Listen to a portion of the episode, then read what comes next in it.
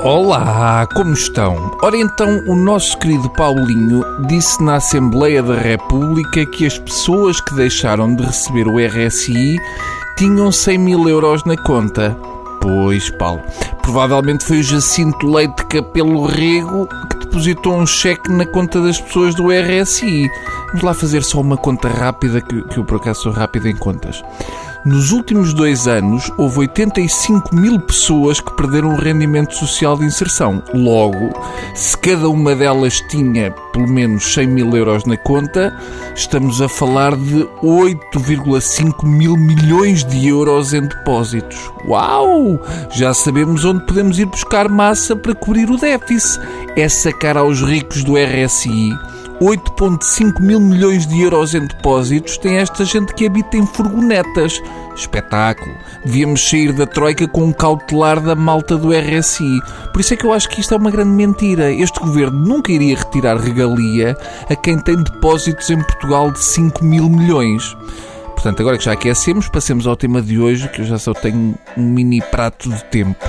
Resumindo, que eu não tenho paciência para mais, o secretário de Estado da Administração Pública, Leite Martins, uh, Leite Martins é um, é um, nome um bocadinho assim de filmes por, por Siga. Leite Martins ainda não se percebeu bem porque deitou cá para fora um esquema que o governo estaria a preparar para reformar as pensões. Foi o pânico.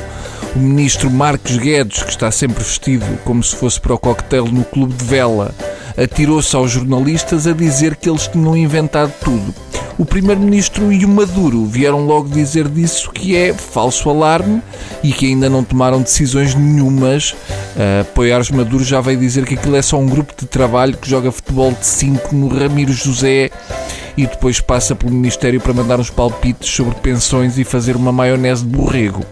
Porta já veio garantir que não se passa nada. Vocês já nos conhecem. Somos incapazes de reformar seja o que for. Não se preocupem.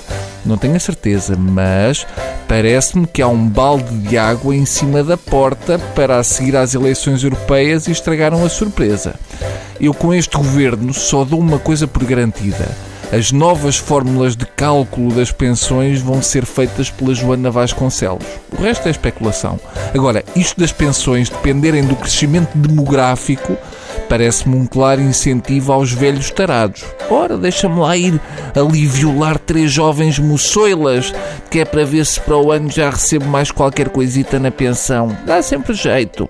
Aqueles velhos que costumavam ir ver os namorados a namorar nos carros passam a levar armas e obrigam-nos a fazer aquilo até ao fim. Se as pensões dependerem da natalidade, vai haver velhinhos com agulhas a furarem pacotes de preservativos no hipermercado. Portanto, não vão por aí.